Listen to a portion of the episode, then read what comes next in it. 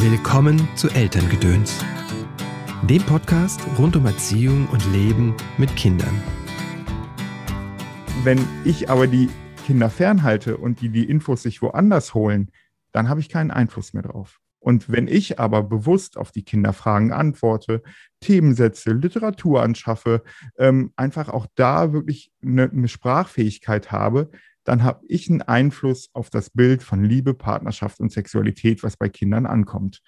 Ja, du hast richtig gehört. Heute geht es um Sex. Das verkauft sich doch immer gut. Nein, ganz ernsthaft. Das ist ein Thema, das mir sehr am Herzen liegt, denn obwohl wir in einer sexualisierten Gesellschaft leben, ist der Umgang mit Sexualität an vielen, vielen Stellen immer noch schambesetzt. Und das macht es nicht leichter für uns, mit unseren Kindern darüber zu sprechen. Aber erstmal schön, dass du da bist und eingeschaltet hast. Mein Name ist Christopher End. Ich unterstütze Eltern darin, die Verbindung zu ihrem Kind zu stärken und die Verbindung zu sich selbst. Wenn ich da ansetze bei mir selbst, ist das oft der Punkt, wo Veränderung in Familie wirklich passiert. Auf deinem Weg des Elternseins unterstütze ich dich in Einzelsitzungen und in Online-Kursen. So startet jetzt nach den Herbstferien ein Entspannungskurs in der zeige ich dir verschiedene Techniken, wir üben das gemeinsam und ich begleite dich bis in den Advent hinein, sodass du da in diese stressige Zeit gestärkt und geerdet starten kannst. Wenn du keinen Kurs oder kein Angebot verpassen willst, dann trag dich auf meiner Webseite christopher-n.de einfach in den Newsletter ein. Dann sage ich dir Bescheid, sobald ich etwas Neues vorhabe und das anbiete. Und ich sage dir auch jede Woche Bescheid, wenn eine neue Folge rauskommt. Denn jede Woche bringe ich dir hier im Podcast entweder ein kurzen Tipp von mir oder ein ausführliches Interview mit einem Experten oder einer Expertin aus den Bereichen Pädagogik, Psychologie oder achtsames Leben mit Kindern. Heute kann ich einen ganz wunderbaren Gast im Podcast begrüßen, Carsten Müller. Carsten ist Sexual- und Paartherapeut mit eigener Praxis. Er begleitet aber Menschen nicht nur therapeutisch, nein, er bildet auch andere Menschen aus als Sexual- und Paartherapeut. Und er hat zwei Bücher geschrieben, die sich vor allem an Familien und Kinder richten. Das erste ist Sex ist wie Brokkoli, nur anders. Das ist ein ähm, Aufklärungsbuch für die ganze Familie. Und dann gibt es ganz neu dieses Jahr erschienen, von Wegen, Bienchen und Blümchen. Das ist ein Aufklärungsbuch für Kinder. Ich finde, das ist ein spannendes Thema, ein spannender Gast und ein spannendes Gespräch geworden. Aber hör selbst rein. Hallo Carsten. Herzlich willkommen im Podcast. Schön, dass du da bist. Ja, hallo. Danke für die Einladung. Ich freue mich auf der einen Seite habe, kann man das Gefühl haben, wir sind in einer sehr aufgeklärten Gesellschaft. Es gibt ja eigentlich überhaupt keine offenen Fragen, zumindest für uns Erwachsene. Und es ist ja so eine sexualisierte Gesellschaft, wenn ich jetzt mir ansehe, wie Werbung aussieht, die Sprache, ne? also wie schnell uns verfickt über die Lippen kommt oder geil. Ne? Das haben meine Eltern noch anders äh, darauf reagiert. Und Pornografie ist ein Klick weit entfernt. In Film und Fernsehen kommt Sexualität vor. Und gleichzeitig gibt es noch diese Ebene mit ganz starken Tabus, so nehme ich das zumindest wahr, und teilweise auch eine sehr große Unbeholfenheit, wenn es darum geht, wie sprechen wir über Sexualität mit unseren Kindern. Aber ich merke das auch so. Also ich habe wenig Menschen, die sehr offen über ihre eigene Sexualität sprechen. Da ist tatsächlich ja irgendwie auch noch eine Wortlosigkeit oder ein Tabu oder eine Scham. I don't know. Wie ja, oder, die, oder, die, Mischung aus alledem, was du gesagt hast. Also äh, ja, ich würde sehr viel unterschreiben von dem, was du gesagt hast. Ich erlebe das auch so. Auf der einen Seite war Sexualität noch nie so frei verfügbar. Mhm. Man wird überall vollgeballert mit Sexualität, Riesenwerbeplakate mit irgendwelchen Dildos drauf und so weiter und so weiter. Mhm. Und auf der anderen Seite redet aber dann trotzdem keiner richtig drüber. Mhm. Und das ist glaube ich, einfach auch, wenn wir dann ja auch über Eltern sprechen und Rolle von Eltern, erlebe ich oft auch Eltern, die aufgrund dessen, dass das Thema so groß ist, hm. die Idee haben, boah, dann müssen wir jetzt ja noch mehr unsere Kinder davor beschützen. Also wir müssen ah, das okay. Thema möglichst weit von den Kindern eben fernhalten. So äh, Sicherheitsgefühl und so weiter ich würde immer sagen, es braucht mehr Aufklärung denn je, mhm. weil ich kann die Kinder nicht vor diesem Thema fernhalten. Die werden das sowieso mitbekommen. Und wenn ich aber die Kinder fernhalte und die die Infos sich woanders holen, mhm. dann habe ich keinen Einfluss mehr drauf. Und mhm. wenn ich aber bewusst auf die Kinderfragen antworte, Themen setze, Literatur anschaffe, ähm, einfach auch da wirklich eine, eine Sprachfähigkeit habe, dann habe ich einen Einfluss auf das Bild von Liebe, Partnerschaft und Sexualität, was bei Kindern ankommt. Mhm. Und da frage ich mich dann immer, warum wir diesen Einfluss so aus der Hand geben wollen oder warum wir dann irgendwie diese, ja, diesen Elfmeter eben auch nicht nutzen. Ne? Das würden wir ja bei so Themen wie Ernährung oder so, würden mhm. wir das ja auch nicht machen. Da werden wir sehr viel versuchen, ähm, mit den Kindern ins Gespräch zu kommen, mhm. sehr viel gestalten, sehr aktiv sein, äh, sich über die Kita aufregen, wenn es dann da doch Nutella gab und so weiter.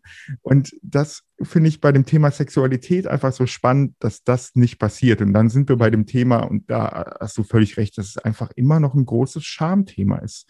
Und wenn Menschen innerhalb von ihrer Beziehung und Partnerschaft und mit Freundinnen schon nicht sprechen können, dann werden sie noch weniger mit ihren Kindern darüber sprechen können. Wo kommt diese Scham her? Ich glaube schon, dass es auch was Vererbtes ist. Also, mhm. dass sich so von Generation zu Generation irgendwie auch nochmal weiterträgt. Naja, und Sexualität ist ja, wenn wir uns dann die Sexualität von Erwachsenen anschauen, eben auch was, naja, nackter kann man ja nicht sein als mhm. beim Sex. Mhm. Und dementsprechend ist da einfach auch immer ein großes Sicherheitsbedürfnis, mhm. so, weil ich eben auch in Anführungsstrichen angreifbar bin. Da meine ich nicht Thema sexualisierte Gewalt, sondern ja. einfach in so einem Moment von Orgasmus sich fallen lassen. Da ist man einfach auch sehr angreifbar emotional. Und das macht dann auch so ein Gefühl aus von, von Scham, von Sprachlosigkeit, von ausgeliefert sein. Das sind dann, glaube ich, so Dinge, die dann so eine Sprachlosigkeit ausmachen. Und wenn ich selber eben als Kind nie meine Fragen beantwortet bekommen habe, dann wird die Wahrscheinlichkeit sehr groß sein, dass ich eben auch selber erstmal eine Sprache lernen muss. Und ich mhm. sage dann immer, wenn, wenn ich auch so Paartherapie mache, wo es dann auch oft eine Sprachlosigkeit mhm. gibt, das ist dann wie eine neue Sprache, die man lernen muss. Und dafür mhm. braucht es Vokabeltraining und dann eben auch mal zu überlegen, naja, wie, wie be besprechen wir denn jetzt äh, Themen rund um unsere Geschlechtsteile? Wie benennen wir die überhaupt? Benennen wir die anders, äh, wenn wir Sex miteinander haben oder im Alltag? Äh, wie besprechen wir die, wenn wir mit den Kindern darüber sprechen? Welche Begriffe nutzen wir? Und da gibt es ganz schön viel Parallelen. Hm. Wieso sind diese Begriffe so wichtig? naja, wie soll ich sonst eine Identifikation zu meinem Körper herstellen, wenn es keine Begriffe dafür gibt? Wenn es äh, ein da unten rum ist, dann werde ich mhm. da kein Gefühl zu aufbauen können. Und mhm. da ist es eben schon so, also gerade auch nochmal ähm, bei, bei Mädchen äh, erlebe ich das nochmal ganz oft, dass Vulva einfach viel, viel negativer besetzt ist als mhm. der Penis bei den Jungs. Die Pen äh, Penis fassen die Jungs drei, vier Mal mindestens am Tag an. Mhm. Äh, wenn die im Garten in die Ecke pinkeln, finden das auch alle witzig und so. Naja, und bei Mädchen ist oft eben wirklich so noch dieses da unten rum. Und wie, und ich glaube, dieses Thema Körpergefühl und Identität, das ist einfach eben maßgeblich. Und wenn ich von Anfang an das Gefühl habe, keine Sprache dafür zu haben und auch keine mhm. zu bekommen, dann werde ich da keine Identität zu aufbauen können. Und ähm, das finde ich eben schon nochmal wichtig, auch unter dem Bezug, ich habe das gerade äh, kurz angerissen, das Thema sexualisierte Gewalt. Also mhm. wenn ich eben keine Begriffe für meine Körperteile habe, dann werde ich auch nicht sagen können, wenn Menschen Dinge damit getan haben, die ich nicht gut fand. So, und wir werden jedem Kind erzählen, dass der Arm, dass der Daumen, das Zeigefinger werden sehr detailliert die Sachebene erklären wenn es gut läuft, sind wir dann bei Penis und Scheide meistens ja sogar. Mhm. Dann sind wir ja noch nicht bei Vulva und Vagina und so weiter. Mhm. Und dann sind wir aber lange noch nicht bei Hoden, bei Vorhaut, bei Klitoris, bei Schamlippen. Auch übrigens spannendes Wort, sind wir wieder beim mhm. Schämen. Ne? Wo, woher kommt denn dieser Begriff überhaupt? Und das ist eben nochmal spannend, weil für die Kinder ist es kein Unterschied, ob ich über die Nase rede, den Baum rede, die Kuh mhm. rede oder eben die Penis und die Vulva. Mhm. Aber wenn wir nicht drüber reden, wird klar, das ist etwas, wo man nicht drüber redet eigentlich. Ja, genau. Und, und mhm. wenn ich eben da schon eine Sprachlosigkeit von meinen Eltern erlebe, mhm. dann wird die Wahrscheinlichkeit auch dass ich, wenn ich Fragen habe oder ich auch doofe Dinge erlebe, warum sollte ich dann zu meinen Eltern gehen, weil ich einfach nicht die Erfahrung gemacht habe. Da geht es ja um Verbindlichkeit und da geht es um ein Gefühl von, von Wertschätzung, ernst genommen zu werden. Und dann geht es mir gar nicht darum, dass man das große Aufklärungsgespräch in der Küche mhm. führen muss. Aber wenn das Thema von den Kindern kommt, dann die Kinder auch ernst zu nehmen mit ihren Fragen und dann eben diese auf einer Sachebene beantworten und dann auch nur mhm. die eine, also gar nicht dann das Ding größer machen, sondern eben, wenn ein Kind fragt, mhm. woher kommen die Babys, dann kann ich auch sagen aus dem Bauch und für viele wird dann das Ding erledigt sein. Und dann muss ich eben überlegen, wenn die Gegenfrage kommt, wie die da reinkommen, äh, dann eben, dann bin ich wieder gefordert. So. Mhm. Ja, ich kann mich gut erinnern, dass meine Frau mich manchmal gestoppt hat, weil ich dann, mhm. wenn so eine Frage kam, dann also, die Frage war schon beantwortet. Okay, gut. Ja, ja. Genau, das kennt man ja auch bei anderen Dingen, mhm. dass dann irgendwie die Kinder kopfmäßig schon drei Ecken weiter irgendwie sind mhm. und äh, wir Erwachsenen immer noch einen erzählen. So. Mhm, genau. Wieso ist es wichtig, also bei, um die Begrifflichkeit nochmal so klar mhm. zu bekommen, das ist ja schon aufgemacht. Scheide, Vulva, Vagina, ne? Mhm. Schamlippen. Ne? Mhm. So. Was ist äh, da zu wissen zu den Begrifflichkeiten? Ähm, wieso der eine Begriff und wieso der andere nicht? Naja, weil es einfach unterschiedliche Körperteile mhm. sind. Also die Vulva ist letztendlich einfach nochmal der ganze Bereich und dann ist die Vagina eben dann auch ähm, die Vaginaöffnung in den Körper. Mhm. Also ist ja auch nicht nur ein Eingang, sondern kommt ja auch nochmal was raus. Mhm. Also dementsprechend würde ich von Öffnung eben auch nochmal sprechen. Ah, okay. Mhm. So, beide und, Richtungen eine Öffnung. Mhm. Okay. Ja, mhm. genau. Und eben, und das ist nämlich für ähm, viele Mädchen gar nicht so einfach, das kennt man ja vielleicht auch, dass so Kinder so breitbeinig auf dem Klo sitzen mit dem Kopf mhm. zwischen die Beine, weil sie eben nicht genau wissen, wo kommt denn jetzt was raus? Also wo ah, kommt ja. Kot raus, wo kommt Urin raus? Mhm. Und da einfach eben diese unterschiedlichen Körperöffnungen eben auch zu benennen und auch zu mhm. wissen, dass es eben auch eine Harnröhrenöffnung eben nochmal mhm. gibt. Und eben, ähm, ja, Schamlippen finde ich einfach, da ist so direkt dieses Wort mhm. Scham eben nochmal drin. Ich spreche immer von inneren und äußeren mhm. Lippen. So, ähm, und wie gesagt, mir geht es dann gar nicht ähm, darum, dass man das immer alles so ganz genau im Detail erzählen mhm. muss, aber eben finde ich keine Verniedlichungen und keine äh, Begriffe, die das Ganze irgendwie nur umschreiben, weil ich da einfach denke, den Unterschied brauchen die Kinder auf keinen Fall. Den brauchen, wenn, dann nur wir Erwachsene, mhm. weil Kinder und das ist einfach der große Unterschied von kindlicher und Erwachsenensexualität. Wenn Kinder auch sich ausziehen im Rahmen von so körperlichen Rollenspielen oder sich reiben an irgendwelchen Gegenständen oder zwischen den beiden, dann haben die ja keine nackten Menschen dabei im Kopf. Die haben keine Fantasien oder ähnliches. Ah, okay. Äh, und darum ist es, finde ich, eben nochmal wichtig, diese Unterscheidung eben zu machen. Und trotzdem aber dieses Thema Identität eben werde ich nur auch hinbekommen, wenn ich eben Begriffe dafür habe. Und das finde ich ist äh, da einfach nochmal wichtig. Mhm.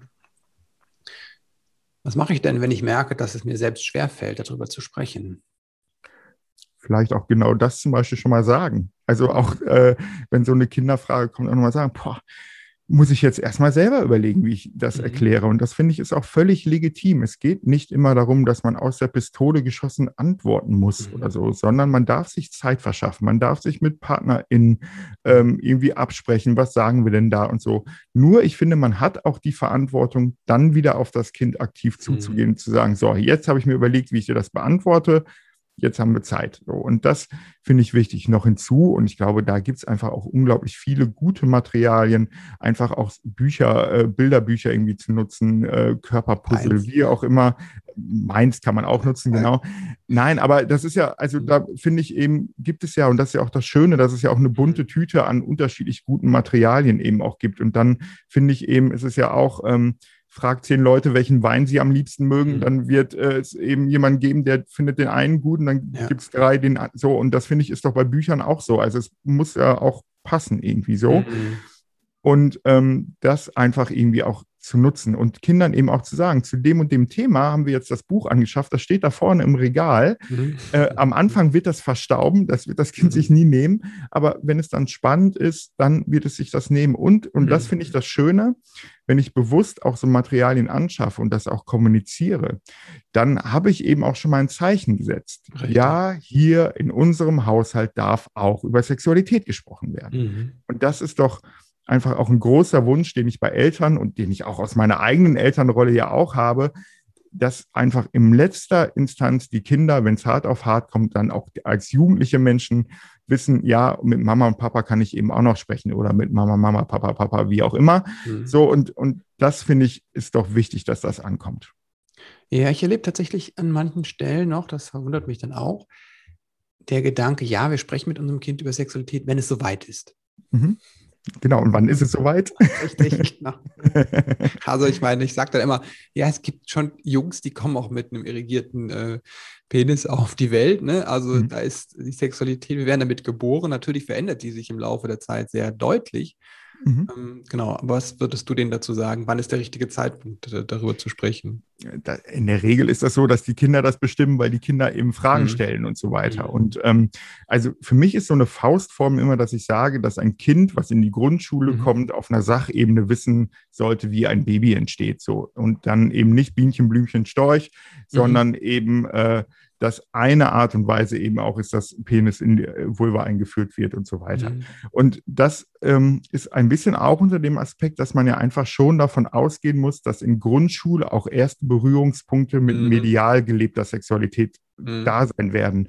Und wenn ich dann noch irgendwas von Bühnchen, Bienchen und Blümchen, dann kann es auch einfach sein, dass ich blöde Sprüche von anderen bekomme mhm. und dass ich auch das Gefühl habe, warum wurde mir da denn einfach auch Quatsch erzählt? So. Und das finde ich eben schon nochmal wichtig. Und dabei ist mir wichtig zu sagen, dass die Kinder ja nicht bewusst nach Pornografie suchen. Mhm. Aber gib mal selber irgendwie, weiß nicht, süße Möpse bei Google ein, du wirst mhm. wenig Hunde finden in der Bildersuche. Und ja.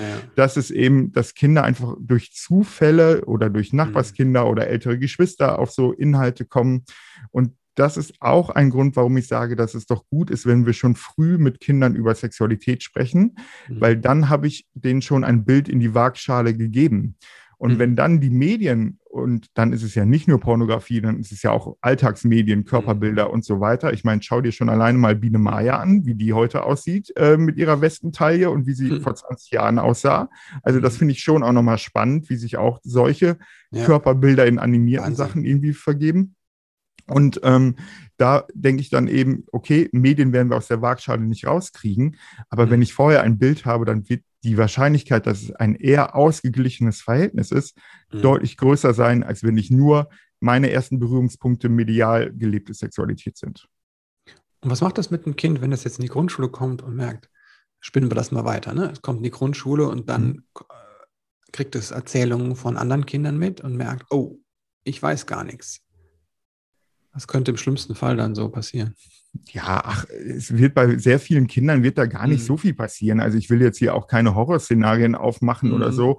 Und trotzdem wird es aber ein Gefühl irgendwie machen. Und es wird mhm. bestimmt nicht äh, als erstes dann Mama und Papa fragen, weil man dann eben mhm. schon das Gefühl hat, naja, die haben mit mir ja auch nicht darüber gesprochen. Und ja. äh, wie gesagt, dann wird eben wahrscheinlich der Wunsch sein, sich irgendwie anderweitig zu informieren. Und dann mhm. ist immer wieder die Frage, ist das dann besser? Weil ich meine, Kinder müssen ja selber noch gar nicht schreiben können und können trotzdem äh, Siri fragen, Alexa fragen mhm. und so mhm. weiter. Und da erlebe ich das so, dass das eher Fragen aufwirft, als dass es irgendwie Fragen beantwortet. Und ähm, das, glaube ich, darf man einfach auch nicht unterschätzen, dass es mhm. eben nicht so ist, dass äh, überall es dann gute Inhalte dazu gibt. Und natürlich gibt es gute Internetseiten auch für Kinder in Bezug auf äh, Sexualität und so.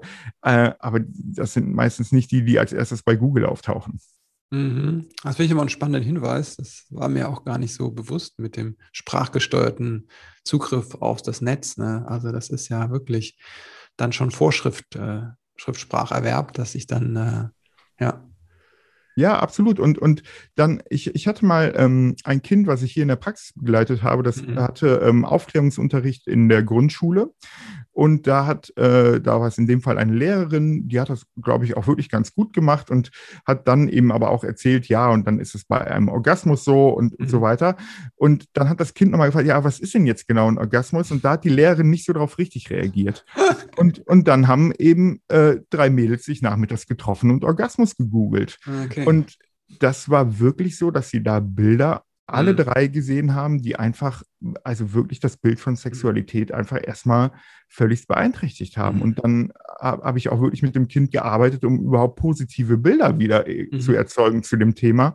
Und ich glaube, das ist wichtig und darf man nicht unterschätzen. Und dann sind wir wieder bei dem Thema ja, bitte vorher Bilder eben auch nochmal prägen. Und für mich geht Aufklärung mhm. im Grunde genommen äh, eigentlich sogar schon vor Spracherwerb los, dass ich in Wickelsituationen die Körperteile schon benenne, okay. dass ich eben auch ähm, dann körperliche Nähe finde ich auch gerade nochmal ein wichtiges Thema, ist nämlich auch aus meiner fachlichen Sicht wird das mhm. auch spannend in Bezug auf äh, die letzten anderthalb Jahre Corona. Also mhm. wo einfach ganz wenig Körperlichkeit ja. zwischen Menschen auch war und auch bei Kindern. Also ich äh, erlebe das irgendwie gerade bei bei meiner Tochter in der Kita, da sind jetzt ein paar neue Kinder, die gerade so eingewöhnt werden boah, holla, holla. Also wie mhm. die auf fremde Menschen reagieren, dann sind wir noch nicht bei körperlicher Nähe, ja. aber das macht ja was. Und ähm, ja. das ist für mich eben auch schon ein Teil von kindlicher Sexualität. Und da muss man einfach wissen, dass gerade auch so Sexualaufklärung und ähm, Sexualpädagogik gerade im Rahmen von, von kindlicher Sexualität passiert ganz viel auch im nicht sexuellen Bereich, mhm. nämlich den Zugang zu eigenen Gefühlen, Gefühle mhm. irgendwie benennen können. Äh, das ist ja ein total komplexes Thema. Ich mhm. muss ein mhm. Gefühl wahrnehmen, dann muss ich das für mich selber erstmal einordnen können mhm. und im Idealfall dann sogar noch äußern. Das können so mhm. viele Erwachsene nicht. Ja. Und, und, und, und trotzdem ist das ein total großes Gut, weil ich dann eben auch sage, dann sind wir wieder bei Prävention. Ich muss als Kind Ja sagen können, um Nein sagen zu können. Ich muss wissen, wie süß schmeckt, damit ich salzig mhm. wahrnehmen kann. Sprich, ich brauche einen Zugang zu positiven Erlebnissen, zu positiven Gefühlen, damit mhm. ich überhaupt wahrnehmen kann, wenn Dinge schlecht sind. Also die Fähigkeit, ein Gefühl wahrzunehmen mhm. und ähm, das zu benennen quasi. Ja, ja, genau. Und mhm. also für sich zu benennen und dann mhm. im Idealfall ja sogar noch kommunizieren zu können. Das und Bedürfnis, dann, was dazu Das Bedürfnis, mhm. ja, oder auch das Gefühl. So, ich fühle okay. mich alleine gerade, genau. äh, so. Und, und dann kommen wir Erwachsene nämlich wieder rein, mhm. das dann nämlich auch ernst zu nehmen. Mhm. Und das ist, glaube ich, für viele Erwachsene nämlich auch eine große Challenge, weil das nämlich in äh, dem Alltag gar nicht immer so einfach ist, die Bedürfnisse mhm. der Kinder auch adäquat eben begleiten zu können. Und das finde ich dann auch in Ordnung. Es geht mir nicht darum, dass man jetzt alles immer für das Kind so umbaut, dass mhm. es irgendwie passt, aber das auch benennen zu können. Ich habe dein Gefühl mhm. wahrgenommen, mhm. aus den und den Gründen funktioniert das gerade nicht. Ich, ja. ich kann nachvollziehen, dass du jetzt gerne noch schlafen würdest, weil du müde bist. Aber ich muss jetzt gleich arbeiten und wir müssen jetzt in die Kita. Deswegen machen wir das so und so. Mhm. Morgen ist Wochenende, da kannst du dann ausschlafen. Mhm. Und das sind, glaube ich, dann so Aspekte, die eben auch, auch wichtig sind für dieses ernst genommen werden. Und dann werde ich ja auch Menschen eher nochmal Fragen stellen, wenn ich das Gefühl habe, ich werde ernst genommen. Mhm. Okay, also das, das Wertschätzen des, des, des Gefühls und der Bedürfnisse des Kindes, auch wenn sie nicht immer sofort erfüllt werden können. Ja. Und äh, finde ich immer einen wichtigen Punkt, ne? auch äh, bei einer Arbeit, denn äh, viele Menschen, die so aus dem Bindungsorientierten kommen, mhm. ne? und das war anfangs, war das ja sehr stark dann nur die Bedürfnisse des Kindes, ne? und äh, die Bedürfnisse der Erwachsenen ja. und äh, dass das Kind auch lernen, lernen darf, äh, Bedürfnisaufschub mal zu, zu üben, Frustrationstoleranz. Ja, so. total. Und, und, auch mal ganz ehrlich, also es gibt auch, also ich bin ein Riesenfan von Partizipation und das hat mhm. auch einen super hohen Stellenwert und trotzdem, mhm. ey, es gibt auch Dinge, die entscheiden die Erwachsenen, da wird auch nicht drüber diskutiert. So, also äh, da, ich finde ich finde es gut, dass sich da viel tut in den letzten Jahren mhm.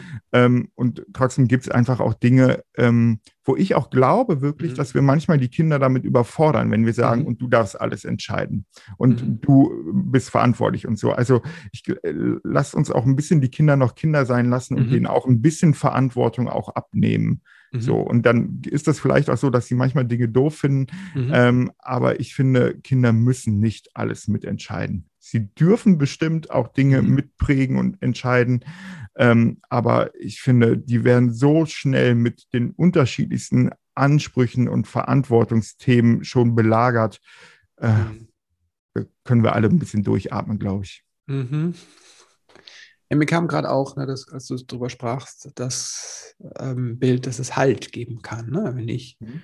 auch liebevolle Führung übernehme. Ne? Und dann das halt ist, wie du das auch äh, gesagt hast. Ich sehe, dass du gerade müde bist, das Liebevolle, ne? und gleichzeitig mhm. ist da eine Führung, die, die einen Rahmen setzt oder eine Richtung und einen Halt auch geben kann. Ne?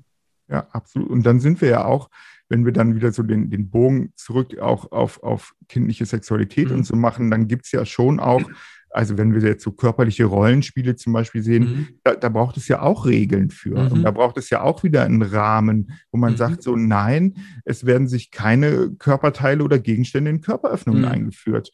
Und genau. wenn du das machst, dann müssen wir jetzt hier auch einen Stopp machen. Und dann musst du mhm. jetzt auch mal die Unterhose wieder anziehen und so. Also so, ne? Ja. Es braucht ja auch einen Rahmen, weil ein Rahmen ähm, trotzdem ja viel Platz für Individualität lässt, mhm. aber ein Rahmen ja auch Sicherheit gibt. Und mhm. diesen Rahmen, glaube ich, der ist wichtig, auch in diesen körperlichen Rollenspielen zu besprechen, damit einfach auch klar ist, ah ja, okay, ne, Freiwilligkeit. Wir spielen mhm. solche Spiele nur mit Kindern und nicht mit Erwachsenen oder Richtig. Jugendlichen. Mhm. Ähm, Stopp ist Stopp, ähm, Hilfe holen ist kein Petzen. Ähm, mhm.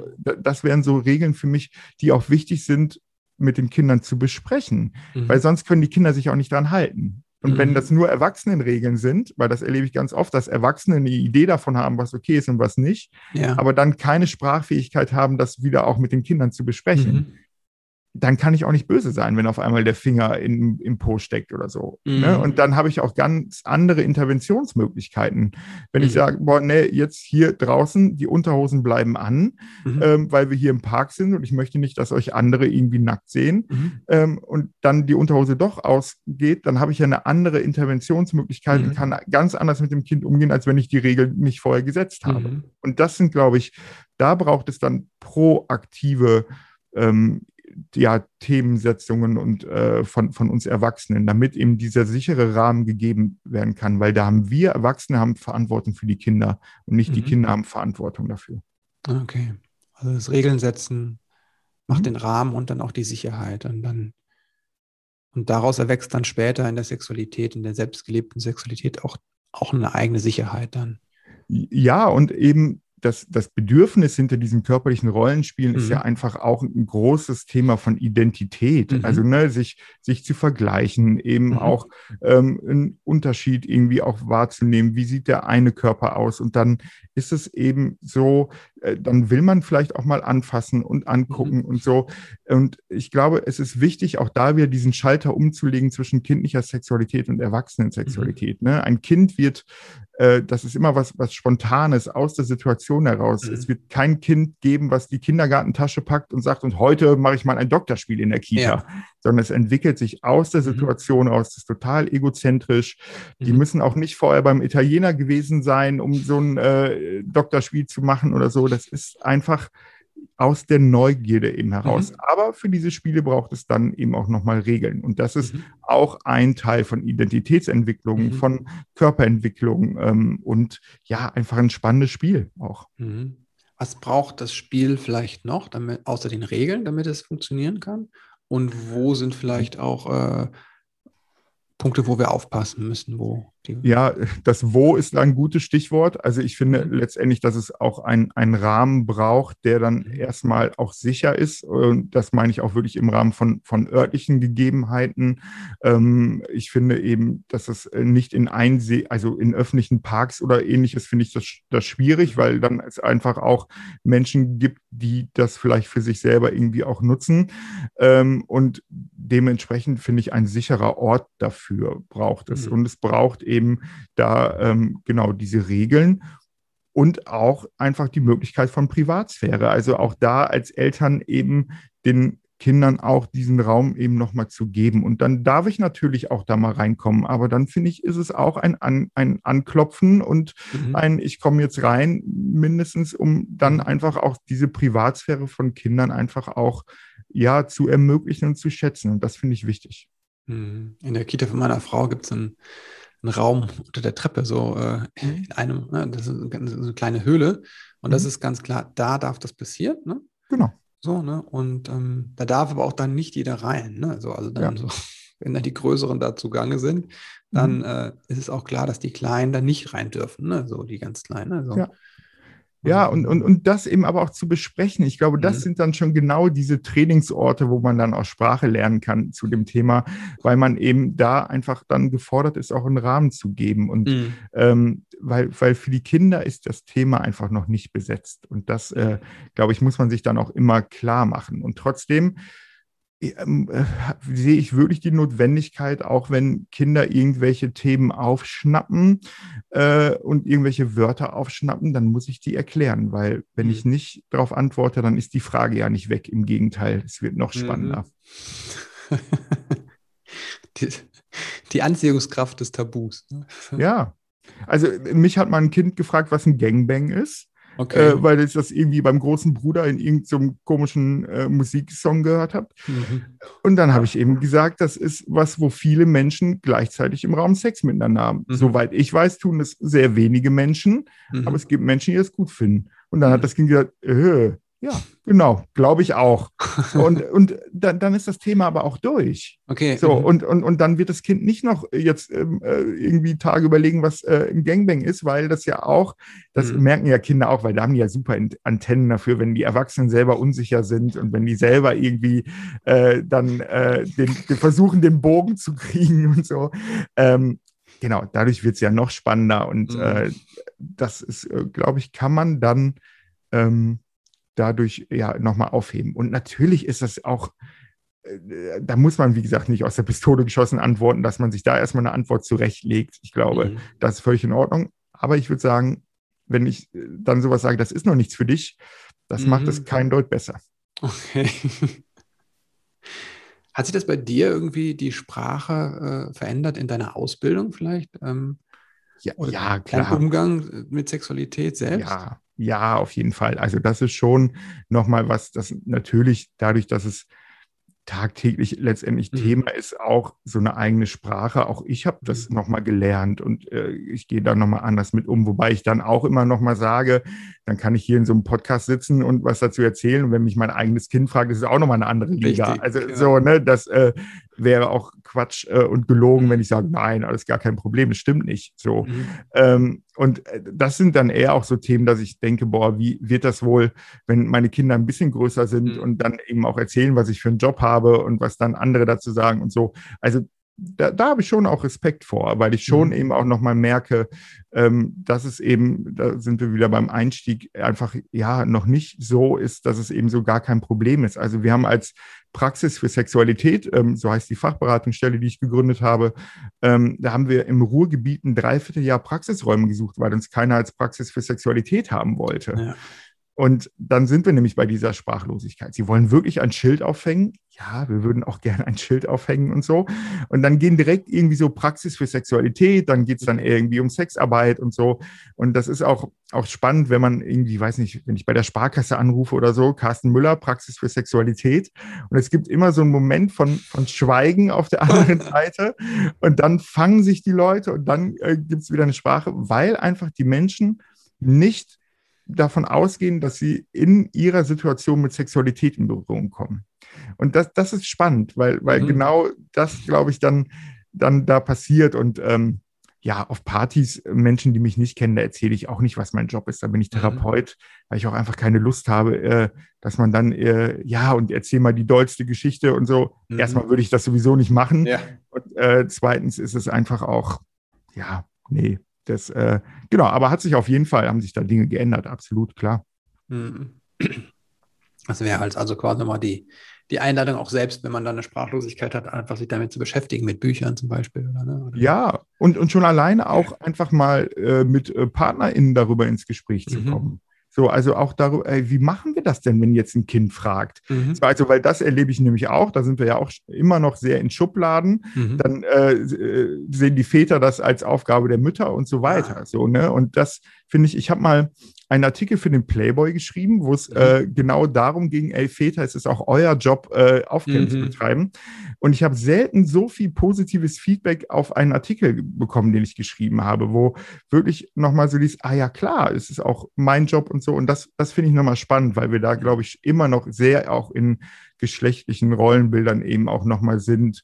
So, wer ist so für emotionale Themen verantwortlich und wenn nicht und so. Und da kann ich einfach nur immer sagen, auch da wird es die gute Mischung einfach total schön sein, wenn es eben auch man bewusst auch mal Rollen switcht. Und ja, wir werden nicht aus der Schublade immer rauskommen, darum geht es aber auch gar nicht. Aber manchmal bewusst auch mal aus der Schublade rauszukommen ähm, und auch als äh, Vater mit der Tochter, wenn sie das möchte, BHs einzukaufen oder wie auch immer, ähm, dann glaube ich, ist für mich nämlich immer eher der, der Kindeswille das Entscheidende so, mhm. als eben die Idee von, ähm, nein, das kann ich als Vater doch nicht machen oder so. Mhm. Ja, das äh, merke ich, das macht sofort was. Und ich habe auch eben dran gedacht, an meine Erfahrung, wenn wir haben auch ähm, junge Mädchen und mhm. bei dem Jungen war das schon so, wenn der dann diese Autonomiebestrebungen hatte, ne, zu der Schule selbst zu gehen und sowas. Ne? Und dann mhm. ah, kam so ein Gefühl. Und wenn das die Tochter gemacht hat, kam gleich so ein ah, rein. Mhm. Es war fein, aber es war deutlich zu spüren. Das ist ja, wie du auch sagst, die Sexualität bei Mädchen. Ne? Das wird ist eher schambesetzt, angstbesetzt, auch in der Gesellschaft. Also gerade beim Thema, wenn die dann auch älter werden und mhm. da werde ich wirklich wahnsinnig, also da kriege ich wirklich Puls, wenn es dann auch 2021 immer noch so Botschaften an junge Mädchen, ja, der Rock, der ist aber zu kurz, so kannst du doch nachts nicht hinterm Bahnhof langlaufen und so, wo ich dann immer denke, boah, das geht gar nicht. Also weil wir mhm. dann einfach die Verantwortung für potenzielle sexuelle Übergriffe äh, dann den, den jugendlichen Menschen geben und nicht den TäterInnen. Und das finde ich einfach total wichtig. Äh, die Menschen, die übergriffig sind, die haben die Verantwortung dafür. Und dann war mhm. kein Rock zu kurz, man, nie, man war nicht zu aufreizend angezogen oder betrunken oder wie auch immer. Verantwortung hat immer der übergriffige Mensch. Vor allem sende ich ja, wenn ich solche Rockbotschaften sende, sende ich ja dann den Jungs auch dir passiert sowieso nichts, was ja auch totaler Quatsch ist. Das mhm. Risiko, mhm. dass Jungs äh, betroffen von körperlicher Gewalt sind, ist viel größer zum Beispiel. Und ja. auf, der, auf der anderen Seite eben auch nochmal, naja, und wenn du eine Jeans anziehst, dann passiert dir auch nichts was ja auch totaler Quatsch ist. Ja. Und das finde ich eben nochmal wichtig, eben auch da die eigenen Glaubenssätze mhm. und auch die eigenen Dinge, das ist ja auch viel eigene Erziehung, Sozialisierung, ja. ähm, die man so selber bekommen hat, die auch zu überprüfen und die nicht ungefiltert auch wieder auf die neue Generation so draufzulegen. Wie komme ich da raus aus diesen Glaubenssätzen, aus diesen Mustern? Weil ich merke das selbst, wie stark das halt ist ich glaube, es hilft einfach, sich das schon mal bewusst zu machen. Und mhm. bewusst zu machen werde ich das vor allem dadurch, dass ich mit Menschen darüber kommuniziere. Also, dass ich mhm. bewusst im Freundeskreis diese Themen auch mal anspreche. Wie macht ihr das denn? Und da ist es ja eben schon auch ja, in, in vielen äh, Gesellschaftsschichten so, dass es dann eher immer darum geht, in Freundeskreisen zu erzählen, was die Kinder alles so Tolles machen und wie mhm. gut man als Eltern nochmal ist. Aber auch gerade diese Fragen nochmal zu besprechen, ähm, merke ich auch bei so Themen, dass hier auch Väter in der Praxis anrufen, ja, darf ich denn jetzt auch heute überhaupt mal mit meinem Kind in die Badewanne gehen oder darf ich das irgendwie nicht mehr machen? Ist das ein Unterschied, ob ich ein Junge oder ein Mädchen habe und so? Und das ist ja einfach total schade, weil ich glaube, mhm. da würde nämlich die, das gemeinsame Gespräch darüber nämlich auch anfangen, an diese Glaubenssätze zu kratzen und ähm, mhm. sich das eben bewusst zu machen. Und dann kann es immer noch sein, dass ich es nicht 100 Prozent schaffe, von diesen Glaubenssätzen abzurücken. Aber wenn ich dann im Nachhinein denke, ah, scheiße, schon wieder so, aber dann kann ich auch wieder anders drüber kommunizieren. Dann kann ich auch sagen, boah, gestern habe ich gemerkt, habe ich dir gesagt, dass mit deiner Kleidung, dass ich das nicht gut finde und so das war total doof. Tut mir leid. Habe ich einfach falsch reagiert, möchte ich mich bei dir entschuldigen. Und das, finde ich, ist eben auch was, wenn Kinder eben auch merken, dass Erwachsene Fehler machen, sich dafür entschuldigen. Das, ist auch ein wichtiger Teil aus so einer sexualpädagogischen Idee heraus, mhm. weil ich dadurch dann auch lerne, und wenn Menschen Grenzen überschreiten und sie sich nicht entschuldigen, dann muss ich darüber irgendwie kommunizieren oder darf ich auch darüber kommunizieren. Und das sind, glaube ich, so Effekte, die einfach dann auch wichtig sind. Und aus seinen Glaubenssätzen wird man nie 100 Prozent rauskommen, mhm.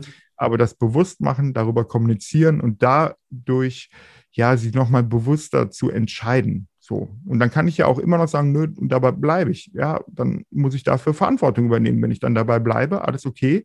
Ich will auch keinem sagen, wie er es zu machen hat, aber okay. diese zu überprüfen, ich glaube, das ist wichtig wo du sagst, ne, mit, ähm, darf der Vater mit der Tochter in der Badewanne zusammen nackt baden?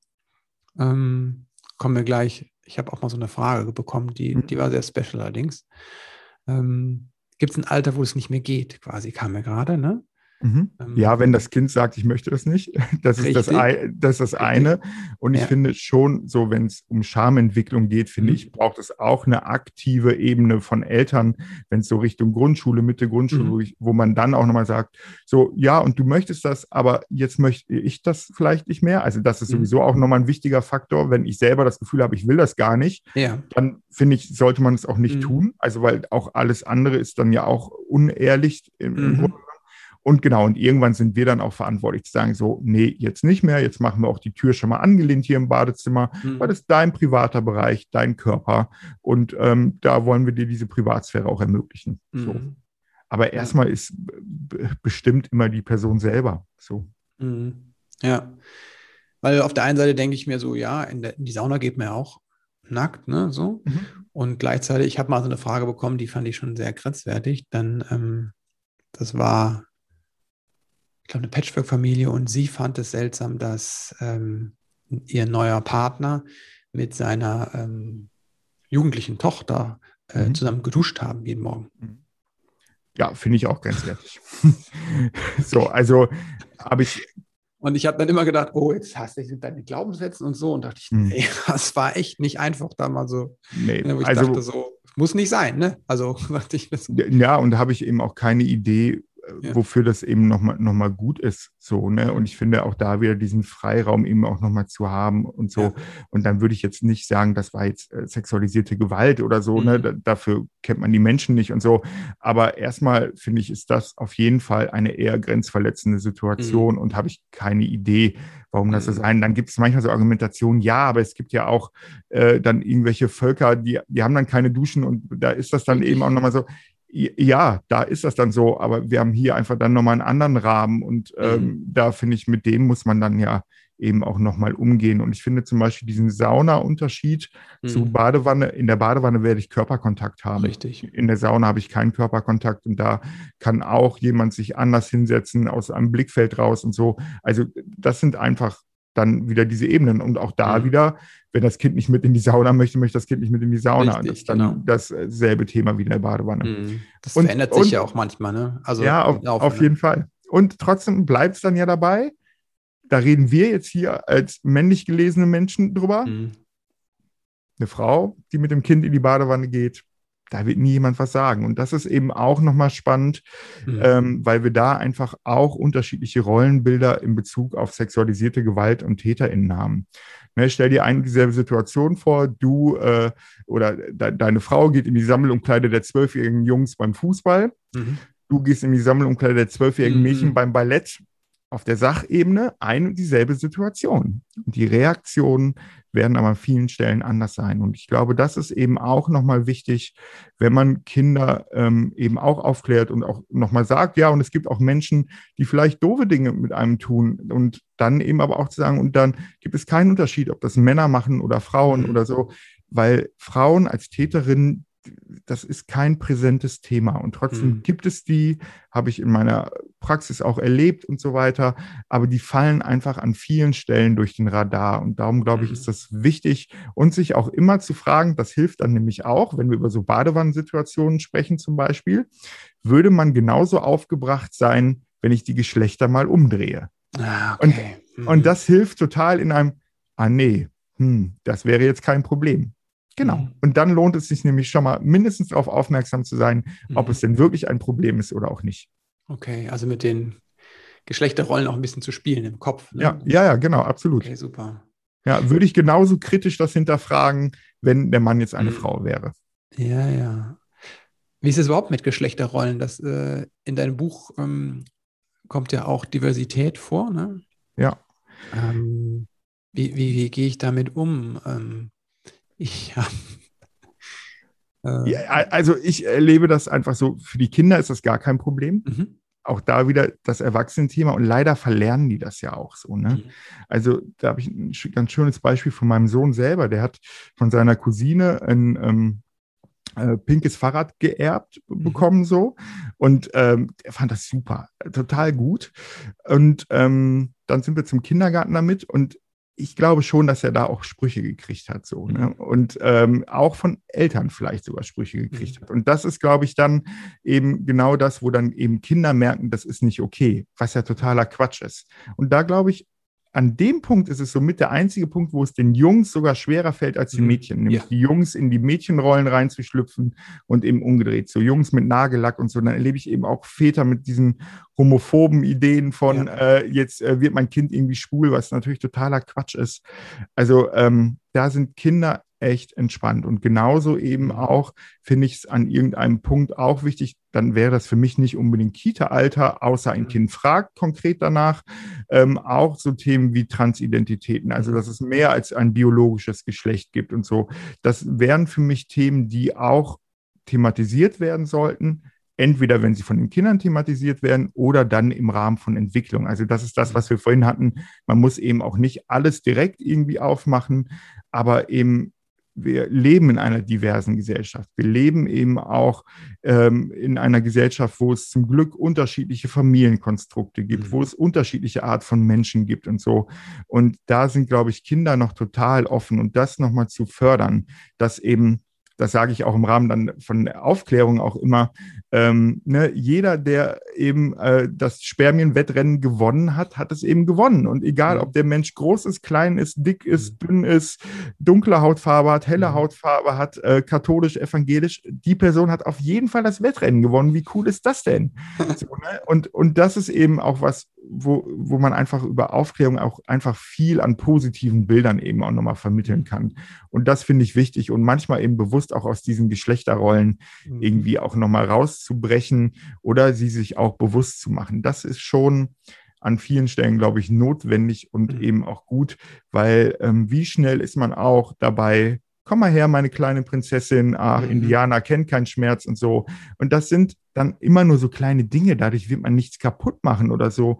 Aber es häuft sich eben mhm. so, ne? Und dann ist es der eine Tropfen und der nächste Tropfen und so weiter. Und dadurch werde ich einfach Bilder irgendwie auch mitgeben. Und trotzdem kann ich auch als Vater sagen, ich habe mich auch gefragt, warum mein Kind mit anderthalb alles genommen hat und irgendwie Brumm Brumm gemacht hat. Wo ich gefragt keine Ahnung, wo es herkommt. Mhm. So, ne? Und trotzdem ist es, glaube ich, nicht zu unterschätzen, wie groß da Sozialisierung ist und mhm. wie schwer ist es bitte, Unisex-Klamotten für die Kinder zu kaufen, ja. äh, an der kompletten Bosch-Heimwerker-Serie für die Jungs, eine mhm. komplette wie Lederausstattung für die Mädels.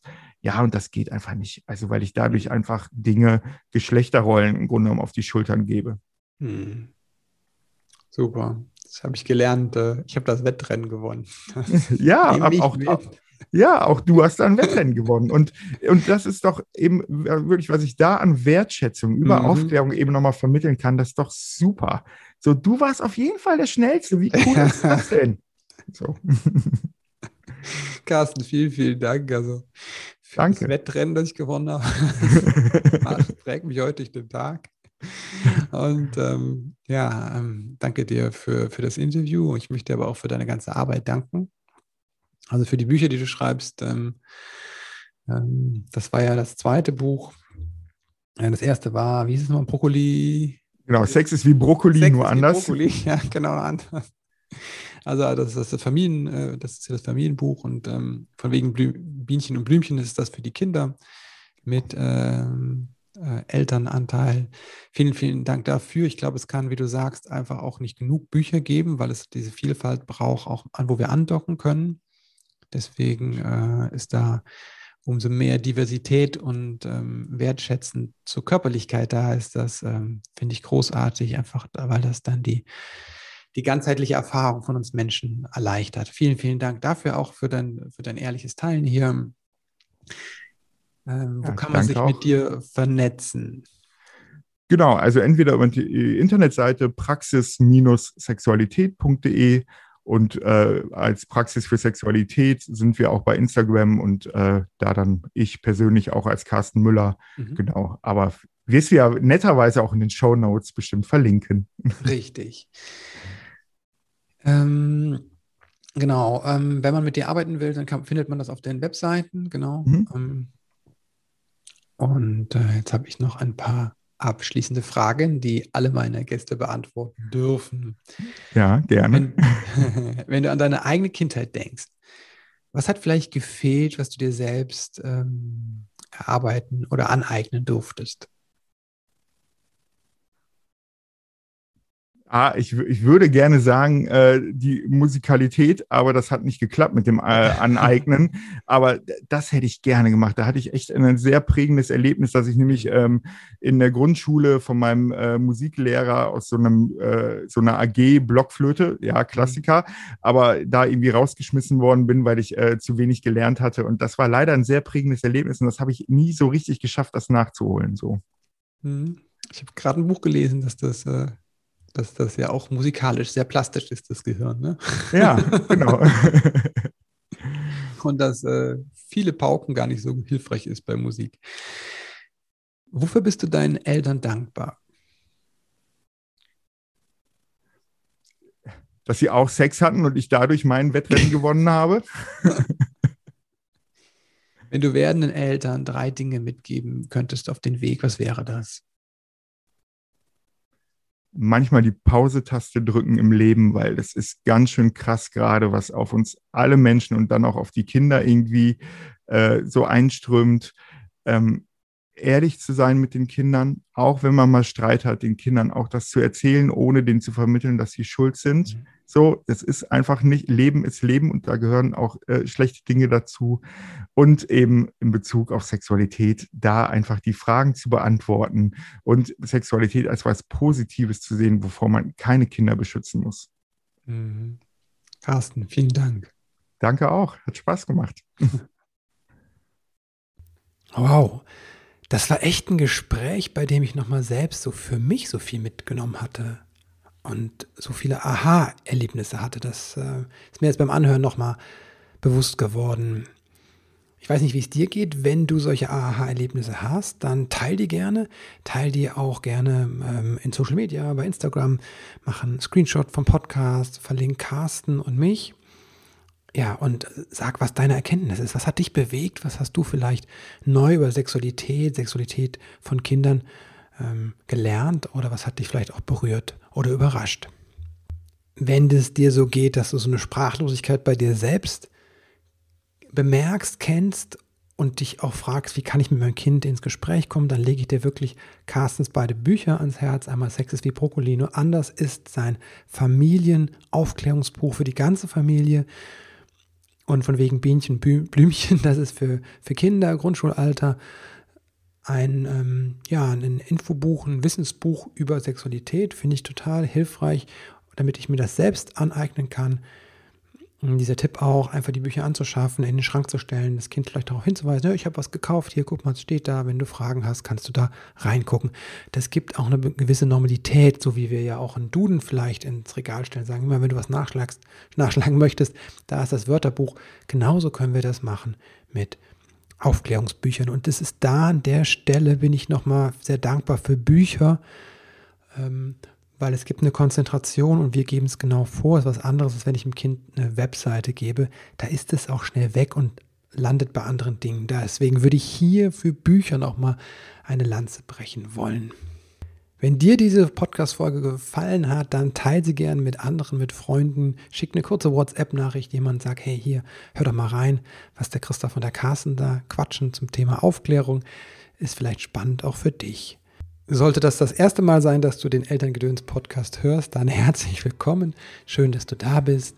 Abonniere sehr gerne den Kanal in der Podcast-App deiner Wahl, dann verpasst du auch keine Folge mehr. Und es gibt wirklich noch viele, viele Folgen zu hören. Und jetzt bleibt mir nur dir Danke zu sagen. Danke, dass du eingeschaltet hast, denn das zeigt mir, dass dir die Beziehung zu deinem Kind einfach so wichtig ist und dass du bereit bist, auch für Veränderung zu sorgen, wenn sie nötig ist. Ja, ich wünsche dir einen wundervollen Tag und alles Liebe. Bis bald.